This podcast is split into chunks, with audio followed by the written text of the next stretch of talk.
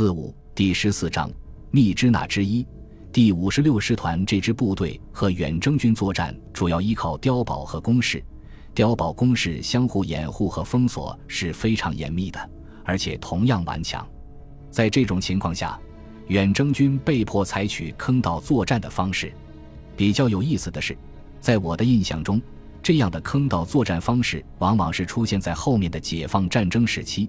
解放军打国民党时用的方法，我没想到远征军最早在缅甸居然就用这个打日本。他们把坑道一直挖到了日军主碉堡跟前，许多兵用长竹竿挑着手榴弹塞到日本兵的碉堡枪眼里头，把碉堡破坏了。但日军依然顽强据守，从不轻易放弃阵地。日军这种顽强给远征军士兵留下非常深的印象，但是他们也知道。当时这批日军都有一个口号，就是我们不能丢失密支那，我们丢了密支那，我们前面的人都会完蛋。密支那前面是滇西，是腾越，当年侵入云南的日军部队也是第五十六师和第十八师团。如前面所述，密支那是北缅甸的重镇，把密支那拿下来之后，事实上正像日军说的，他们前面的人都要被打死了。腾越、松山。龙陵处处玉碎，很少跑回来的。在整个缅甸作战中间，密支那的夺取相当于是一个转折点，标志着拿下密支那，上缅甸就是远征军的了。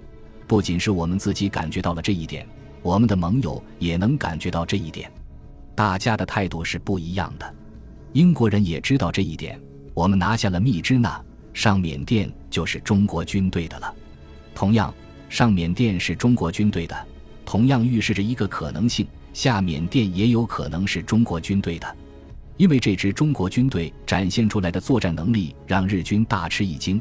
日军对新军的印象发生了突变，和以往部队印象是不一样的。他的战斗力和所带来的士气，使得英国人也吃了一惊。吃了一惊之后，英国人第一个反应：这支部队如果让他这样打下去，这么多部队这么打下去，上缅甸指日可待。下缅甸也会是这支部队的。下缅甸是仰光为中心，上缅甸是山区，下缅甸是粮食产区，也是英国控制的传统地域。关于上缅甸，英方有可能和中国合作，而在下缅甸绝对不会和中国合作。这种情况下，他们画了一条线，不让中国军队过曼德勒，攻击线到这里为止。这时候，我们国内正遭到日军的猛烈攻击，连贵州的独山都丢了，重庆面临很大的危险。于是，远征军分出一部分回国参战。密支那胜利之后，新六军就先回国了。我们知道，一九四五年日军投降时，新六军就是在国内的。新一军在缅北作战时间更长一些，但是最后也是回到国内。新三十师这支部队，严格来说在印度组建，第一次作战在缅甸，颇为洋气。作战方式是坐飞机，因为是机降密支那机场，他们是坐着飞机进入战场的。而且这次进入战场，给人一个感觉，他们很像伞兵。当然，他们不是伞兵，他们是陆军。但是这一想导致了我们国家国民党军队第一支伞兵的正式建立。为什么呢？他的激将方式，第一次以实战的方式，类似于伞兵的实战方式激将以后，在客观上刺激了驻印军要建立一支伞兵的愿望。为什么促进了伞兵的建立？密支那激将调兵的迅捷方式，给驻印军指挥官留下了非常深刻的印象。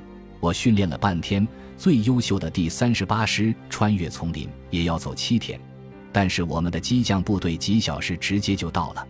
如果在这种情况下能够建立一支真正的伞兵，这个部队就更不得了。因此，在这个时候，既然驻印军是美军训练出来的，中国远征军指挥官向美军的指挥官提出了建立一支伞兵的要求。恰好在密支那战役之后，美军的指挥官换人了。原来指挥官是史迪威，史迪威比较犟，有自己的主见，有自己的特点。凡是史迪威自己想出来或者启发他想出来的东西，史迪威是有可能答应的。但是你想好了告诉史迪威的，向史迪威提出要求的东西，史迪威多半是不会答应的。所以蒋介石经常把他想好的东西告诉史迪威，史迪威基本上是不答应的。而很多人，包括周恩来等共产党的一些人，是启发史迪威那样想，史迪威往往会答应。这是史迪威个人性格中间的一个特点。这件事我们想好了告诉史迪威，如果是史迪威的话，他绝对不会答应的。但是换了一个人，史迪威走了，换了魏德迈。魏德迈原来是史迪威的参谋长，他这个人一是新来，要和大家建立更好的关系；第二个，他不像史迪威那么犟。中国人向魏德迈提出来要建立一支伞兵，他立刻说这是一件好事，从军事上、政治上都是一件好事。有没有可能实现呢？想建立一支伞兵，关键是到底有没有伞兵装备呢？他就打听了一下，还真有。不过不是给中国的，是给印度的。英国的总司令、英国驻印度司令跟麦克阿瑟要了伞兵的装备。美军在太平洋战场是有空降兵部队的，太平洋战场有空降第七师、第十一师，仿效这样的部队。美国给印度准备装备，建立伞兵。这批装备运过来之后，印度人做事不像中国人，他慢吞吞成立一个司令部之后再成立学校。把人训练之后再说，装备放在一个地方是闲在那里的，于是这个装备谁先用都可以的。心里有这个谱之后，美方就答应了郑洞国建立一支伞兵部队。郑洞国立即开始筹备这件事，可是中间出问题了。魏德迈在昆明，因为总部在昆明参加一个舞会，碰到另一个前任远征军的指挥官。现在在昆明担任防卫司令的杜聿明，他是第一次远征军的副总司令。杜聿明也知道远征军搞伞兵的事，杜聿明就给魏德迈说：“你们有没有装备？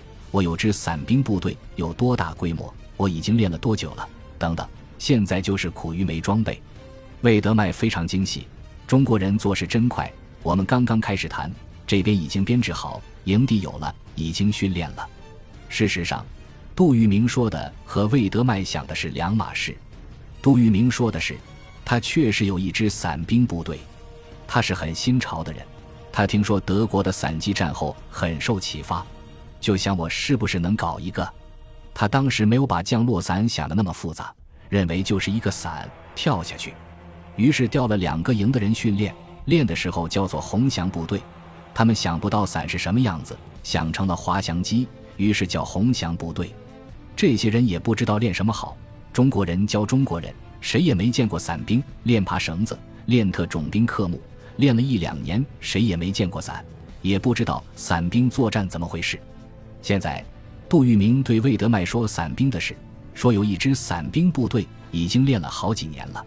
魏德迈很高兴，就说给你一些装备。杜聿明非常聪明，上一句话听完下一句话，立刻明白，有一批装备一定不少。他马上面不改色，表示感谢之后，转过身下达命令，扩大这支部队，在一夜之间将其扩了十倍。当时昆明各大学校杜聿明系统、第五系统所属和相关的部门兵营都出现招兵广告，说有什么样条件的人赶快过来。很多新五军系统的精锐到伞兵部队当了伞兵，而且魏德迈为了训练指导作战。就马上组建了一批新的顾问人员，有来自陈纳德飞虎队的，有来自美国伞兵部队的，两百多人的一个顾问团进驻，中国第一支伞兵部队就建立起来了。然而驻印军就郁闷了，美国人只有一套东西，不能从印度拿两套来。现在印度人恼了，我们伞兵的装备呢？给了中国人了。而驻印军也气了，本来我忽悠了半天，怎么杜聿明拿跑了？只有这一套装备，结果就使得建立伞兵的设想起源于驻印军的作战，结果变成杜聿明组建了伞兵直系部队。从历史角度来讲，就出现很奇怪的情况。很多人坚持认为，中国伞兵的第一次作战在缅甸。事实上，密支那不是中国伞兵第一次作战，激将的这些人根本不是伞兵。中国真正的伞兵是起源于缅甸作战。但从来没有在缅甸打过仗，他们开始对日作战是在国内。杜聿明和远征军有这样的渊源，所以很多人以为散兵产生于远征军。其实散兵这些人当过远征军，但散兵毕竟不是远征军。我们只能说，密支那作战造成这样一个契机，间接导致了中国散兵提前出现。新三十师是坐着飞机走向第一个战场的，同样也是坐着飞机走向最后一个战场的。值得荣耀的是，他们第一次走向战场，走向了对外抗敌的战场，但是最后一次走向战场，飞到东北，从此再也没有回来。在采访王外马甲先生的同时，听到了另外一个故事。他正在写一篇关于远征军的文章，这篇文章的内容就是讲第一批远征军的一个老兵怎样在所有战友一个个倒下的情况下走回中国的，而密支那的部队已经具备了坐上飞机往返中印的可能。本集播放完毕，感谢您的收听，喜欢请订阅加关注，主页有更多精彩内容。